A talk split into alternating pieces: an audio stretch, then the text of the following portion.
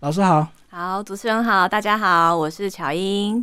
好，那个老师一开始先自我介绍一下。好，呃，大家好，我叫陆巧英哦。我其实呃以前是护理师，那我有护理师的证照，还有中西餐证照，同时我也是两个孩子的妈妈。那其实我斜杠身份蛮多的，一时之间有点讲不完吼。从分子料理课程执行长，然后到一些呃节目的来宾专家，甚至是一些食材介绍，那包含我也做过餐饮广告的指导这些等等。对，等下可以在节目中一一跟大家分享。好，所以你的本科是护理，所以你一开始的工作就是护理师吗？呃，其实我我是在高雄医学大学护理系毕业，然后我在我们临床实习两年半，那内外产儿、精神、急诊全部都要跑。那跑完之后，我就知道说，嗯，我不会走护理。对，因为其实呃，医疗院所其实从南到北，然后从东到西都长得差不多，包含你去国外也差不多。嗯，所以跑完那两年半，基本上就是把医院的体制跑过了一遍，所以那时候就觉得这个行业并不是那么适合我。对，嗯嗯，虽然我还是觉得学到很很多，那很感谢我的母校，那时候他们给我很多很多丰富的知识，包含我学到一个最重要就是独立思考这件事情。嗯，是看到太多那种刺激了吗？啊，不是诶，其实我本人是一个喜欢刺激的人。对，在所有科别里面，我最喜欢急诊。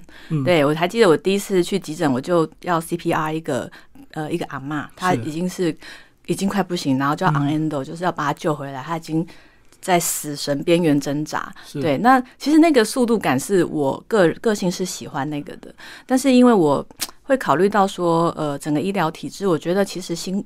在医疗前线的这些人员，包含我同学，很多都还在临床。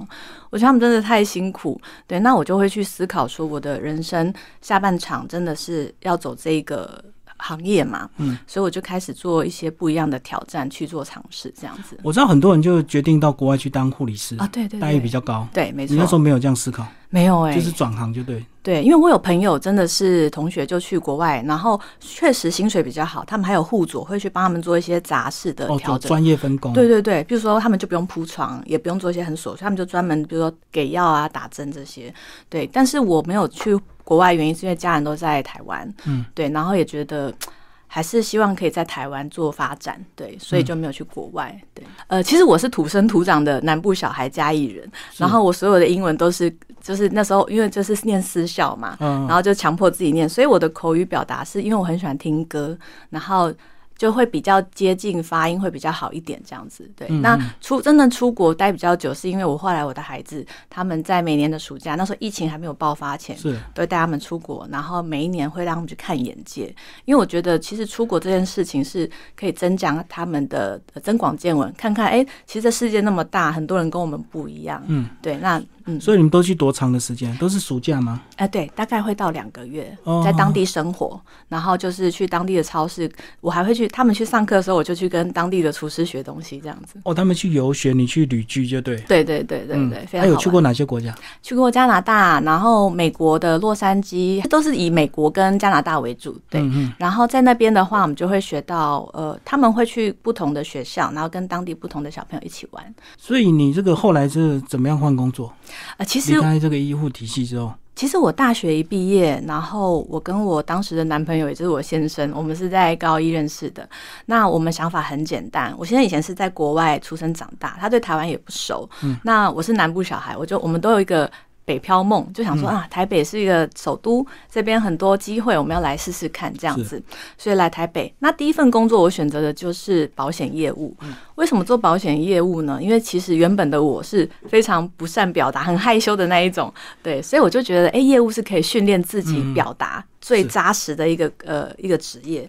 对，那为什么保险业呢？是因为其实它跟医疗是很贴近的，所以我对保险是有很。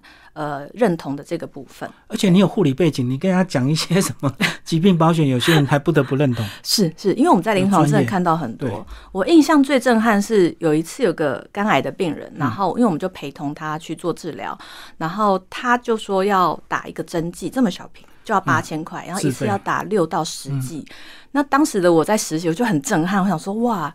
好惊人的数字！那慢慢的，因为我们就陪这些病人的呃日常，你就会知道说哦，原来保险可以 cover 这些东西，所以我才认为觉得保险真的是一个呃，其实大家都需要去做规划的。只是说可能早期在做这些事情的时候，可能有些方有些人的方式让人家不是那么的舒服，所以其实我觉得它本质是好的。对，是方法让人家不舒服，可是他的本意是对的。没错没错，对，嗯，所以有些人可能就因为业绩就过度的那个，对对就会有点不是那么的好这样子。那这样讲你应该会做的不错啊。对，其实我在两年做到全国前四名，嗯，然后那时候我是真的是靠。呃，人家都说啊，你好厉害，其实真的没有很厉害。我就是每天一直做，我一天可以打一百通电话。我没有见客户，我就是打电话，然后做客户资料，然后去记录，一个一个开发。那那时候的个资法还没有像现在那么严格，我就去会收集很多名单，然后还有找。对，然后还有那个毕业纪念册都有那个手册，就一个一个打。对，然后去买东西也跟人家开发。我觉得那些胆量跟呃这些口条就是这样训练出来的。那碰壁的时候，大家就会去请示主管说：“诶，那这个客户这样跟我说的时候，我要怎么回应他？”嗯，对，他就是一个很扎实的训练过程。对，你全国前四，那你不就做到那个圆桌会议上去了？呃，其实我就是真的是做的 很好，就是。每个人都觉得说我是直奔处经理而去，对，然后也很快带了团队，然后所有的人，包含我自己，都觉得说会直奔处经理这个位置而去，这样子，对，但是很可，也不能说可惜，我觉得就是一个生命很有趣的转折，就那时候我就怀孕了，嗯，对，然后那时候我是那种呃吃也吐，不吃也吐的人，所以呢，我那时候。带团队是一边教他们，然后我也抱着那个垃圾桶，呃、等我一下。哦，对，大家就会三条线。对，那那时候挣扎真的很久，想说这个工作我其实也努力了，好不容易有成果了，对，那不想放弃。但是直到我在产台上抱到我大儿子的时候，就觉得说哇，我真的好吧，我可以为他放弃全世界，因为我觉得事业可以再造，但是小孩成长只有一次。就当他真的生产出来抱到他之后，你就发现他更重要，就对。对，没错，就是我才真的断了这个想要同时兼顾的这个想法。所以本来应该是留职停薪啊，很多人都是这样。没有业务是这样子的，就是呃，你可以停，可是问题是，当你没有业绩，他就会把你刷掉。就当下。对，所以我后来是变就是自然淘汰。对，因为等于说我们它是有业业绩要滚动式的上去这样。我知道要什么月考核、季考核。对对对对对，就是业业务就是这样，每个月归零归零，不论你前一个月多辉煌，下个月就是归零。所以你后来就是因为小孩，就人生就转弯了。对，就是其实全职妈妈这件事，在我的人生其实从来没有预期过会出现。对，但是我的孩子真的给我了很多呃不一样的呃人生的经验，也让我成长很多。对我觉得其实那七年全职带他们，我两个儿子，然后差一岁十个月，我觉得呃对我来说也是很大的成长。对，所以你就因为带小孩就开始更注重饮食安全。其实我本来就是一个很喜欢吃的人。我从大学那时候，我原本想要念餐高餐，但是因为南部嘛，我妈都觉得说啊，女孩子不要念那个餐饮太辛苦了，所以我没有办法去念，就念护理系这样子。但是我从那时候就开始写部落格，从无名小站，不知道听众们 有没有听过无名小站？听过的都四十岁。对，这个不，我们就不要说了。时代的眼泪，我从那时候开始写，然后写到那时候是呃前十大美食部落格，那时候就是写美食。对，都写美食。那一路到现在，因为后来他们就呃关关站了嘛，我现在都在匹克邦。其实呃，我的因为我写了十五年，然后至今都还是有在 PO，所以我的流流自然流量非常高。就是就算我不管它，它还都是会有一两千人每天固定看。对对对，因为文章数非常多。对，那从那时候其实我很早对料理这美食这件事很有兴趣，但是真的让我想要投入，是因为带了孩子，就是呃想要更深入了解餐饮跟食材的搭配。还有，所以你本来一开始只会吃嘛，就分享美食，后来才开始动手。对对，没错，一开始就是吃货，然后一开始做，小时候早期有做一些东西，但是不是那么认真讲究。但是真的，你开始研究钻研的时候，是真的是因为孩子，就去开始很了解很多食材背后的，比如不论是营养元素，或者是食材风味搭配组成这些。好，那自己动手做跟考证照又是另外一回事啊？为什么会想要考这些餐饮相关证照？是这件事情也很有趣，是因为我在我很多朋友问我说，认识我的都知道说我不是一个当全职妈妈的人。他说：“那你在什么时候就开始决定要出来做第二春这样子？”嗯，我说：“其实在我决定放弃工作那一的那一天，我就说，嗯，我知道一定要再出来。”那我在思考下半场的人生，我要做一些什么事情？我认为餐饮是我真的很喜欢，对，而且它是一个可以积累的一个很棒的一个职业。不论是我的知识、我的专业，它是只会随着我年纪增长越来越丰富。对，那可能中餐我懂了，还有西餐、日式很多嘛，很多可以学。对，所以就会是从那个时候开始这样子呃做这个方面的累积。嗯所以那时候还没到创业，对不对？创业还没有，可是考证照的原因是因为我一直希望说，因为我们以前都都在考试念书的人，就希望说是不是有个类类似一个 SOP 或是标准答案。所以我去考证照的原因是希望说有专业的人来带领我进入这个行业。但是当我去考证照，我确实是很快去了解整个商业的操作的一些呃，在商业厨房做一些流程，然后包含卫生这些都很重要，这很重要。但是它跟你的菜肴好不好吃是两码子事。对，但是就是呃，除我觉得有很多师傅，不论是在证照的部分带领我，或者是其他的部分带领我，我觉得最重要还是你自己吸收回去之后，你要实做，然后你要去做自己去做变化搭配，这样子。嗯嗯，就懂很多跟会做是两回事，就对。对，因为其实有时候你的理论，包含我们学医学也是一样，理论跟实际是。永远都会有落差，那怎么去透过理论跟实际操作去达到一个平衡？这件事情就是必须你真的是没有办法偷懒，就扎实的要去制作这样子。嗯嗯嗯。那什么原因就让你成立这个巧思？呃，巧思其实是在我小孩呃最小的老二上。呃，大班还是小一的时候，我就跟我先生说，我真的很想要创业。那时候想了很久，一开始想要开餐饮的，呃，餐开餐厅，但是开餐厅知道说一定会被绑在里面，就没有办法陪小孩。是啊，对。然后最后想了很久，决定做冷冻食品，是因为这样子我的时间就不会被绑在里面，我还是可以自由支配我的时间去陪伴孩子。因为对我来说，虽然我觉得追呃追寻自己梦想很重要，但是家庭还是我人生中的第一位，所以我就会觉得说，呃。做这个冷冻食品的话，我一样可以把我的味道传出去。透过现在的技术，冷冻技术都很很良好的方式，然后我还是可以陪伴我的小孩这样子。应该跟你自己也有常常去订这些冷冻食品，有看到一些美美嘎嘎吧，才会想要自己做吧。是因为其实，在疫情前，我们都我们家都会一年就出国比较多次，会去一些欧美、日本国家。嗯，其实我观察到很有趣事情是在先进国家的冷冻食品都已经非常发达，而且大家接受度都很好。对，那那时候我刚开始做的时候，台湾还没有疫情，所以这件事情有人做，但是没有那么多人。呃，去关注这件事，因为台湾太小了，所以不太需要用冷冻栽培。对对对，但是也刚好因为是这个疫情的关系，所以大家其实对，其实冷冻食品它真的非常方便，它可以减少你备料的时间，然后你也不用去倒厨余，你也不用买菜，甚至其实现在很多我们是人口高龄化，很多长辈他真的没有办法煮，甚至是呃。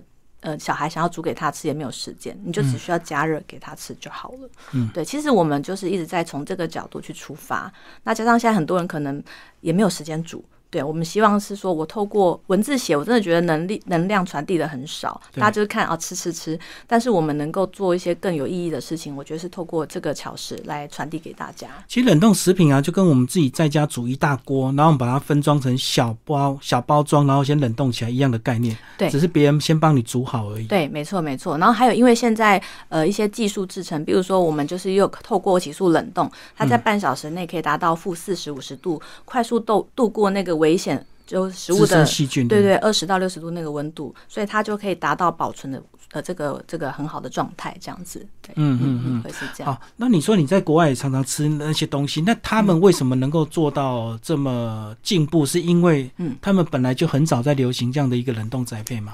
呃，应该是说国外他们在我在看到超市的部分，他们真的是冷冻品非常多。那我觉得可能跟生活形态还有他们地广又。对，因为它比较像台湾到处热潮店了。对对，所以我们只要一百块热潮，就不会 在家搞冷冻栽培。是是，没有错。但是我觉得它就是，便是说，不论我们在做什么样的呃行为，都会去，我们要先锁定我们的客群。是啊，所以我们就会去做一个区分。所以其实相对我们的 T A 是很精准的，一样是跟我们一样重视食物的食材，然后呃制成，然后还有重点是大部分都是女性妈妈为主这样子。嗯，对对，我们刚刚讲到国外，有时候他们因为一个月才去采买一次，所以他一次就要买齐全部的 各种不同的冷冻食品，这样回家才不会吃的太单调。对，没错，没错。所以就会发展出很多丰富的那种菜色。没错，没错。好，可是你这个自己做冷冻包。开团购卖东西跟成立食品公司那是不同的层次，没错，而且不同的检验标准。嗯嗯嗯，等于你是挑最难的做。是啊，就是其实法规抓的很紧哦，这种做食品的。是我们一直以来的路都不是走简单的路，但是呃，其实我们就是在各个方面从零开始到一这个过程真的很辛苦。那我们就一开始就是送去化验，然后检验，对，然后当然食品登录之后该有的该做的这个法规我们都去进行。那包含现在我们。们也在做一系列的转型。那因为慢慢的我们知名度有被看见，所以我们的产品慢慢也委托就是有这些证照的工厂去做代工生产。因为我们接下来就是要铺一些通路，对，那当然就是这个研发的技术 know how 还是在我身上这样子。只是说这个过程确实是呃很辛苦，因为真的是每一个都是血泪。对，一开始我在研发做这些事情的时候，我一个人会搞到凌晨，可能三四点。就是一直要试它的风味，跟它冷冻过后解冻之后的口感会不会变，对不对？没错，没错，因为它跟冰晶生成有关，它会破坏食物的质地，甚至是如果你食物里面含酸的成分比较高，它解冻后再还原，那个味道都会跑掉。嗯，对，它有很多的原因，但我们又不添加添加物去呃维持那个味道，其实这件事情是更难的。对，对，那我们就是一直致力于在做这件事情，所以你就一直不停反复的尝试。对。没错，没错。然后测试到 OK，再委托生产，然后这样子。没错，没错。对。那这样子你也要去监看一些工厂，不然他们出错也是算在品牌的责任上。当然啦，当然。所以我们就是要做好很很严格的品管。当然，我们配合的厂商这端，他们也都是帮很多知名的厂牌做代工生产。对。那其实这不论是我觉得，其实有一定理念的，不论是像我们品牌端或是代工生产端，他们也都会去严格的挑选配合的这个伙伙伴，这样子。所以我觉得这件事情反而是很。好的，因为大家都有一定的理念，在相同领域上，才能让这件事情做得更好。良性监督，没错，没错，没错，真的。好，那你自己生产，你会不会去吃别人的东西？会啊，会啊，因为对我来说，我觉得，呃，做美食一定要会吃。对，因为我我认识很多大师，大家都很爱吃，对，这是一定万古不变的道理。对，你要去吃、去感受、去尝试，你才会知道说，哦，呃，这个味道还可以这样做。像我也很喜欢去看看其他人做的，就是，哎，他还可以这样弄，他也这样弄，这样搭配很有趣。对，因为其实，呃，可能我们擅长的领域就是这个地方，但是可能他们擅长的，比如说是日式的，可能是法式的，或是不同的方式，那其实最后它会融合。对，其实是一个很有趣的一个过程，一定要会吃，会吃到很多优点，也是会吃到很多缺点。大概有哪一些缺点吗？我倒觉得，其实缺点是这样子的哦，就是我写了十五年的美食，我认为其实没有缺点，缺点是在所谓的缺点是它可能不合你的口味。对，因为有些是你。你的钱付的很少，你想要很高的品质，是不是？对对，可能跟预期有落差。那也许预期的落差，也许可能是在呃传递这个理念的过程，是不是你没有接收到它这道料理的精髓？对。可是我们常常被骗，那个泡面的外包装示意图啊，牛肉很大块，可是打开只有一点点，他才告诉你哇。此图为示意，是是是是，对，因为他要吸引你购买嘛，对呀，所以是预期落差了。对，有时候是预期落差，那可能是比如说像我们去西餐喝一碗汤，好，澄清汤好了。可能不懂的人就会觉得说啊，就一碗看起来轻轻轻轻的，怎么这么贵？可是如果当呃服务人员跟你说这道汤是透过什么方式哦，他这道要八小时，你就知道它重点在哪里。那即便是第一次喝的人他不懂，你透过这样的故事解说，你去理解哦，他这个过程还有背后怎么制成，你就可以理解为什么他这道汤卖那么贵。嗯，对。所以你这个写部落格这么多年，是不是也帮助你很会写故事，写你的产品故事？是，对，因为真的就是写很久就可以信手拈来这样子，对。就是真的，其实它也就是一个日常锻炼。因为我虽然是护理系，但其实我非常喜欢中文。对我一直以来，其实中文的成绩都是蛮好的。对，就是我喜欢看一些呃书啊，然后我很喜欢那种文字修辞。对，所以我就会去写。然后自己周周的形容词就对，对，但我也会写好笑的，就看我今天的心情是什么，想搞笑就会写很很很好笑的。那个就像很多美食部落客啊，超会形容的，对对对，一道很平淡无奇的东西，然后就加了很多很美的修饰词，对对，觉得特别的好吃这样子。除了自己吃，也是会找自己的老公小孩试吃，对不对？对，他们也常常要试你的新产品。没错没错，对，其实。我觉得孩子哦，就是我上次我是料理之王第一季的选手，然后那个 Jason 老师他就讲了一句，他就说，其实孩子呢，其实不输米其林的评审，真的，对，真的，他们很挑，尤其是我小儿子，就是他们真是从小被我这样子，我们都会大家吃很好的餐厅，甚至是路边摊，我们都吃，我们没有特别分什么，只要好吃我们都去试，嗯，所以他对味道的敏感度真的非常挑嘴，他还会跟我说，妈妈，我觉得那个好咸，然后这个怎么样？然后我做的。他也没有跟你留情的。我说妈妈，我觉得这个不好吃哦，这个很好吃，很直接就对。对，然后但我觉得这件事就是好事，因为我们不论是今天，即便他是孩子，或者是呃其他的人，告诉我们意见，我们都要虚心接受，去听听看，说哎是不是有哪里要调整的？因为吃真的是很主观，那有时候我们可能会有盲点，透过别人给的回馈建议去调整。对，我们可能会有个人的喜好或个人的情感。对，或者是你怀念这个味道，很像你妈妈的味道，你就。很喜欢它，可是它也许没有那么好吃的。没错，没错，对，是。所以我们的主观会加了很多那个叙述。没错，没错。所以小孩最直接，也不会说谎。而且小孩没有在留情的。对他不会跟你像我们，我们有时候大人还会礼貌上包装一下。他说：“嗯，我觉得不好吃。”你就呃好，我们接受这样子。嗯，对对。可是那个对象不同，是不是口味就自然要调整？我们刚刚讲到小孩，他小小孩的这个本来敏感度就高，是，所以太辣、太油、太咸，他们本来就不能接受。是，特别是自然你的 T A 设定之后，你的你的东西要调整。对，其实我们一直以来诉求就是家的味道，然后透过小时快速带给大家这个便利性。那所以我们的商品包含，其实它就是延，真的是延续。我们家自己的味道，我们家其实，在选择食材上，我们基本上就是从好的食材开始做。为什么一直强调好食材？因为好食材，你才不用特别用其他多的味道去。压制它不好的味道出来，其实所以你就会减少很多的，比如说添加或者是重油重咸这些都不用，对，因为它就是好的食物。那我们就透过我们的，我们会有，比如说我们的牛肉汤哈，比如说我们其他什么产品都会是用减盐甚至是少油去制成。那其实我们的 TA 一开始很有趣，一开始呃，我们就是设定妈妈族群，一开始大家不认识我们时候会觉得说你们东西好淡，可是后来我发现很有趣是。懂懂吃的妈妈，还有真的会煮饭的妈妈，他们吃得出来，我们跟别人不一样。哦，有时候蛋是为了凸显食材本身的鲜度嘛。对对，但是它蛋其实不是没有味道，因为大家已经习惯了哈。我真的说说直白一点，就是大家现在习惯第一口吃就要很惊艳，但是通常第一口很惊艳的。真，我说我说真的，真的食物纯粹的味道没有办法在第一口就惊艳。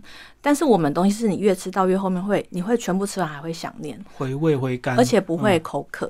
对，像我们牛肉汤，我们真的是用大骨熬，我们没有什么粉都没有加，一第一口喝你会觉得好像还好。对，就是嗯哦，不是那种很惊艳的味道，可是你喝到最后你会一直喝，喝完之后你还会还想再喝，而且不会口渴。这就是食物真正食物的魅力跟原味。嗯，所以本来大家都会加很多这个添加剂，让你很惊艳。我我其实最快就是加味精啊，味精它就是一个提炼提炼出来的味道，它没有不好，它不是万恶，但是对我，因为像我自己对味精是很敏感的，我喝完我会很不舒服，我大概只要吃到味精食物，我大概三个小时内我会一直很渴，想喝水，对，我不喜欢那个感觉，所以我的东西都是不加味精的，不加防腐剂。那甚至有人他说我不加味精，但他加什么？加鸡粉。是，那也一样啊，也一样，对，所以我们是什么粉都不加，就真的真实材去做。那我们的香气都是食物堆叠出来的，所以像呃，我们有油葱酥，油葱酥就是台式料理很经典的元素，包含我们自己的产品，对，也用到很多我们自己炼制的油葱酥。它你说它有什么特别也没有，但是我们就是真食材，就是熬给你，然后出这样吃起来就是香气十足这样子。嗯，可是你想推广这样的理念，一开始一定要经过一些这个惨淡的 默默无闻，或者是被。批评的那种时刻，对不对？很多哎，现在想想起来都是血泪啊！我要擦一下眼泪。对，一开始大家不一定认同，也不知道你的想法。是，我觉得其实这是一个很正常的过程，就是大家还不认识你的味道之前，他们可能预期认为调理包，或者是他们想象的调理包应该是怎样的味道，但他实际吃到之后，他才会觉得说，哦。原来你是这个味道，那透过一开始会很挫折啊，那也很多好朋友，其实他们真的很好，会给你一些建议。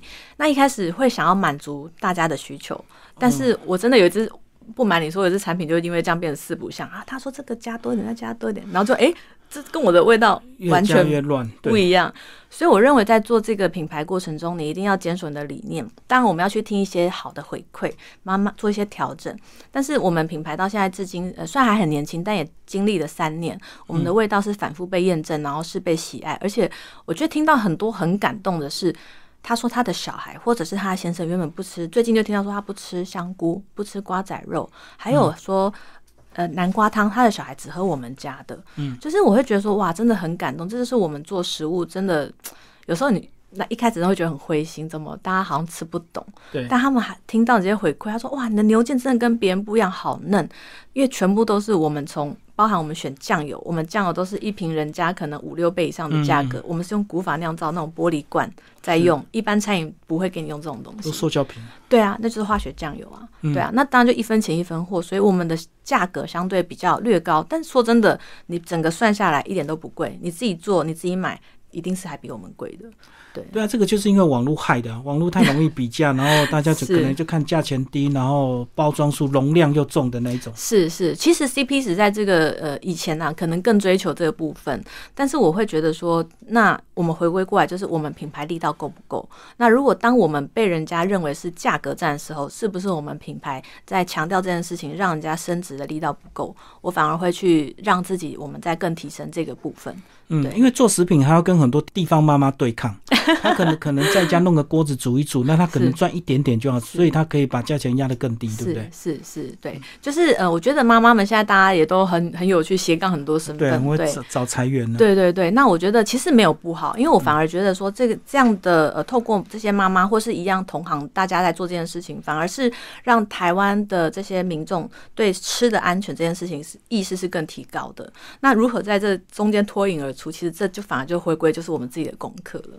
嗯嗯嗯嗯。那因为这几年大家对健康意识抬头，很多人就会标榜一些什么生酮料理啊。是。那有没有客人也希望你做一些比较特别的、克制化的料理？哎呦喂，真的像你刚刚说的减重料理啊。然后其实前阵子有一个就是比较知名，就我们还在谈，它也是针对某一个疾病的呃用户，希望我们做这方面的设计。但因为这还在谈，所以我们就先不透露这样子。但其实这个议题一直是很多人在做。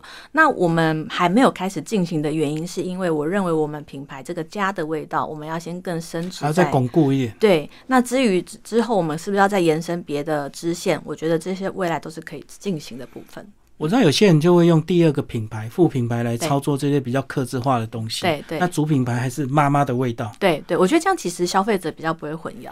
对，因为刚好你个人又有护理背景，所以我相信会有更多厂商想跟你谈一些克制化的一些料理啊，比如说什么流质的啊，或者是一些。癌症的，或者是这样的一些对特殊，这一路上真的是有这样的伙伴，都有持续来跟我们做一些接洽。对对，但是你觉得三年还不够，觉得还要再更稳固一点？对，因为我觉得其实一个品牌要经营，说真的，如果要它比较成熟，我认为要十年。所以我们才进行到三分之一的阶段，对。那现在我包含我们现在已经开始整个品牌在做转型，然后在做整个的优化，所以我认为这个深耕的力道还必须要再更深入。对，这是这是我认为说品牌不能造进啊。嗯，对，因为我希望它是可以延续二三十年，甚至是百年传承的一个好的品牌。呃，那为了十三，你自己有下乡去找一些特别的小农合作吗？或者气做？哇，说到这个，这个真的我觉得很很。很是一个故事哦，因为我在创业之前，我自己本身就很重视食材的安全。那也因为喜欢交朋友的关系，我就认识了呃 M O A 的执行长哦。那他们就是在台湾做有机农业推广的。那其实说真的，大家都听到有机、有机、有机，但是大家真的理解有机吗？其实包含我以前也不是那么理解有机。还有无毒，嗯有机跟无毒到底差在哪里？它其实严格规范很多。对。那我当然没有像他们那么专业，但也因为透过这样的好朋友，他们真的带领我进去到。我们真的是跟小农，我就说他是我看过最灰头土脸的理事长，他真的在田田里跟那个农友，我觉得很感动哎，我真的觉得很感动，就是真的有人这样默默为台湾付出。你说他得到什么？他真的没有得到什么。然后像比如说，他都会把这些呃小农的资讯 pass 给我，然后他是真的全台湾跑透透。他说啊，这是做无毒有机的，就是怎么什么，然后他已经二十几年，但是变成是说我的功课就是我要去。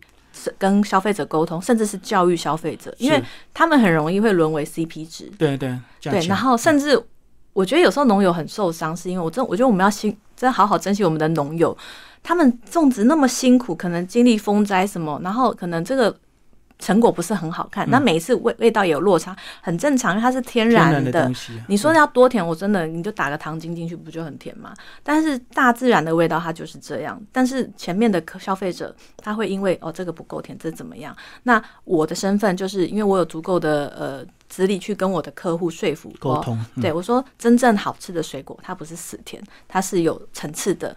然后这个东西你吃的是可以安心的，我们全部都有验证的。对，所以其实我觉得这过程中，虽然我们力量，我们品牌能见度，包含我自己力量也没有很大，但是我们真的是一直在用各各式各样不同的管道，在帮助这些小农，让他们更被看见。对我觉得这件事情是很有意义的。嗯，对啊，等于他们在做这些所谓的有机农法的时候，也是要。也是需要一点时间的累积，很辛苦哎，对，而且他们有时候可能这样子一季的收成，因为来个风灾雨，台湾雨又多，全没啦，对，就很辛苦，我觉得真的很辛苦，对，嗯，对。你觉得你这些想法有没有影响到自己的小孩？小孩有哎，因为我是只有会吃，应该也看到妈妈对个人品牌健康的一些坚持。有，就是而且他们就觉得妈妈是一个很喜欢帮忙别人的的人这样子，所以我的小孩也很有趣。就是我，我有次我小孩回来拿一个纸条，他说别的妈妈写给他写。某某某，谢谢你都帮忙我的，就帮忙另外一个小朋友拿东西。我想说，哇，我儿子到底学校就是做什么？对，热心助人，就想说，好啦好啦，就是热心助人是好事。对我觉得大家延续这个善念，我们每个人多做一点点，不用多，就一点点好事，大家就是发出正念，然后我觉得这个社会就会比较正向。对对。我们最后来谈一些媒体的这个采访，你个人也常常被关注啊，是，然后都是谈料理嘛。呃，对，谈料理、谈创业、谈食材都有，对，就是，然后也有因为是护理师的身份，之前有去上瓜哥的那个医师好辣，对，就是有因为我斜杠身份蛮多的，所以就是会有不同的角色在节目上的曝光跟露出，对对对，有时候特殊季节也会找你去一些。推广一些他们特殊的食材啊，对对，像前阵子就是去台中，然后是呃农粮署举办的这个杂粮推广，嗯，对，然后当当天呢在台舞台上就是跟呃这些呃民众们去推广说呃薏仁啊、地瓜啊、藜麦这些知识，因为可能对我们会做料理的人来说，就是这就是很基本的、很熟悉的食材。对，但是比如说我的功能就是透过我们的专业，但是是有趣的方式，因为我自己也是妈妈嘛，你你妈妈就是你跟我讲太硬的东西太专业，我可能。听完也魂魂魄不在了，这样我们就要比较有趣啊，怎么让大家可以食用入菜这件事情，然后他们听了就会更津津有味。然后我觉得这件事情对台湾的农业也是非常重要，对，因为我真的觉得好的食材。它有时候就是需要透过一些故事的解说或是包装，让大家更认识他们这样子。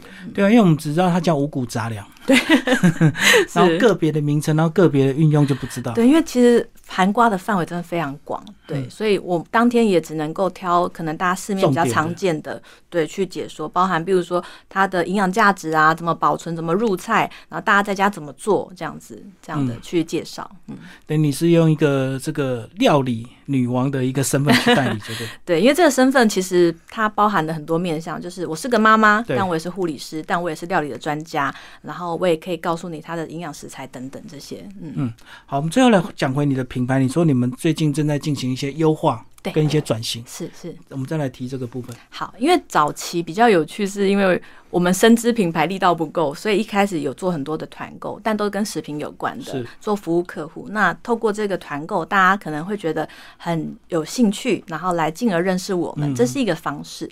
但是后来我发现，其实呃，因为现在妈妈们，我觉得大家都很棒，就是很想要在。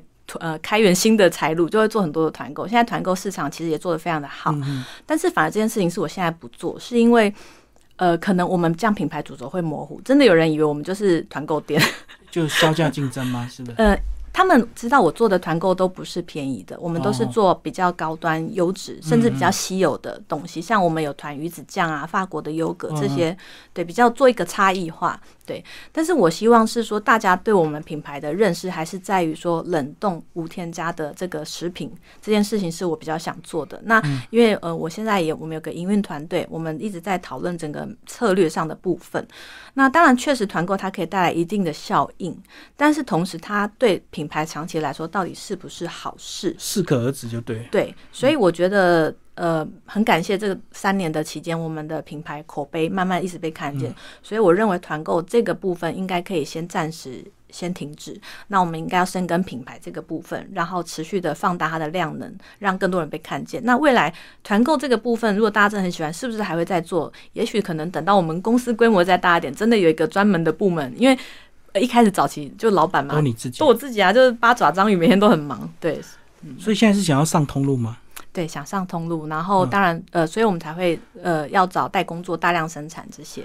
可是当初很多实体店面因为疫情这个通路之后，又打回去网络销售。是，等你现在又从网络销售又回到这个实体通路。对，其实我觉得通路是这样，就是不论线上线下，它就是一个平衡。它有段时间会很呃线上。有段时间它又回归到线下，所以其实我们自己品牌在做的就是全通路。我们自己有自己的官网，但我们有门市。嗯，门市跟官网的目的不一样，是官网二十四小时你都可以买下单，然后再配。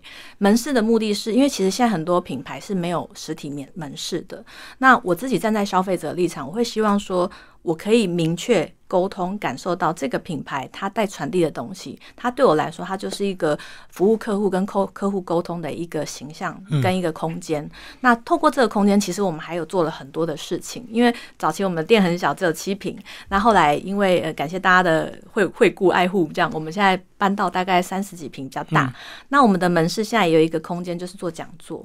所以像我们今年四月、五月之后，我们都会有，比如说呃，我之前跟一个茶叶二代，我们是在贝。拉 Vita 做 VIP 的讲座服务，这一场我们也是原封不动搬到我们的店内，然后也会提供很多像食农教育啊、花艺啊，只要跟食食物或是美好生活相关的课程，我们希望透过我们的环境空间来跟大家做推广。所以其实线上跟线下的功能会有一点不太一样，但是呃，像通路端的部分，其实之前像比较知名的百货都有找我们去进柜，但我也是认为品牌不造进，因为我们人手我也自认为没有那么充足，所以我们没还没有进柜的这个。个打算，但是网络的通路也蛮多人在跟我们洽谈，对，陆续都有一些合作。嗯，而且我知道那些通路有些都要上架费，所以会有一定的成本。对，这是一定的。对，所以其实有时候蛮呃蛮好的事情是说，他们来找我们，有一些是真的是认同理念，所以其实，在上架费的，他们有时候会给我比较优惠的有一个空间了。对对对，就是等于是你们品牌被他们信任，他愿意主动。去跟你谈合作，就对。所以回归到，我觉得本身就是我们要先把自己做好。当人家对你的呃印象是好的之后，其实我觉得这个空间都是可谈的。嗯，我们最后来谈你个人，好吧？个人经营也是一个品牌，等于也是一个口碑啊。是是。呃，那大概有哪些厂商会找你做代言或业配？然后你怎么选择？哦，是代言业配，其实蛮多的，零零这种保健食品呐，然后牙齿医美啊，好多。哦。但是你要选择啊，总不能什么都带。对，其实包含我自己开始在做写部落格，早期我算是第一代网红，十五年前开始写，对，就那时候就还不懂什么叫业配，也不懂什么叫变现，但是我其实一直算是很爱惜羽毛的一个人，我不会为了金额去接业配，那甚至有些像我以前写文章。甚至人家没有给我钱，我真的觉得它是一个很好的店。你愿意主动，我就而且他们真的是有几家被我写红，我就觉得那个成就感是你会觉得我很感动。是对，那现在听起来就是很文青啦，就是哎都没有在流量变现这件事。但是我觉得回归到我个人品牌这个部分哦，我也是一样是至今一样是在做一样的事情。虽然说它也许会帮我带来效应，但是我认为。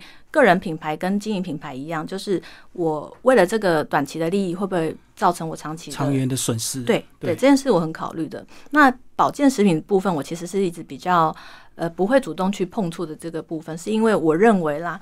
保健食品有它一定的功能，但是它需要长时间的去吃服用，对你才会一定有感受，甚至有时候它的感受是一点点的。那怎么去证实？因为我自己是学护理的嘛，我会觉得我需要有一些明确的数据。那如果今天我要做这件事情，我可能我要我要自己去验血或什么，我认为这件事情做起来才是。我觉得我对我的受众才是有交代，所以我不会去碰这一些。而且有时候厂商提供的检验报告搞不好都作假，也是有可能。就是有可能会他这一批跟那一批不一样嘛？对对对对，就我们很难讲这个东西。对，因为我觉得还有建立在一定的基础信任上。对，那再就是保养品的部分，就是其实也很多保养品来找过我，但是我自己的肌肤是很敏感的，所以我也不太做这件事情。那有有一个厂商是我确实用他东西之后真的好，真的好。其实我自己是消费去买的，然后他就也跟我，因为他们其实也深耕，他们在全台湾保养，然后也做四十几年，就国外都有。然后他们老板也是在跟我说，可不可以把我这个形象放他们官网？其实我他们也没有付费给我，那我觉得对我来说也很好啊，就是我确实是用了他们东西，每天用，我觉得皮肤都是好的，然后。彼此关系很友好，所以我也没有收他们钱。对，就是觉得说，哎，那他们也用他们的资源在让我被更多人看见，我觉得这样子也是好事啊。所以这部分你是比较严谨了哈。对，因为我不会随便接，因为我觉得真的。我们的受众，我们的粉丝，他们就是信任我们，我们不可以随便利用这个信任来做伤害大家跟自己的行为，这样子。对啊，很多艺人如果这个不小心接到一些不好的业配或代言，到时候真真的还有消费纠纷呢。对啊，对啊，这样真的就是要很谨慎在每一步选择上。对，嗯嗯。好，今天谢谢我们的呃乔英老师为我们介绍他个人的这个人生。好，谢谢，谢谢，谢谢主持人，谢谢大家。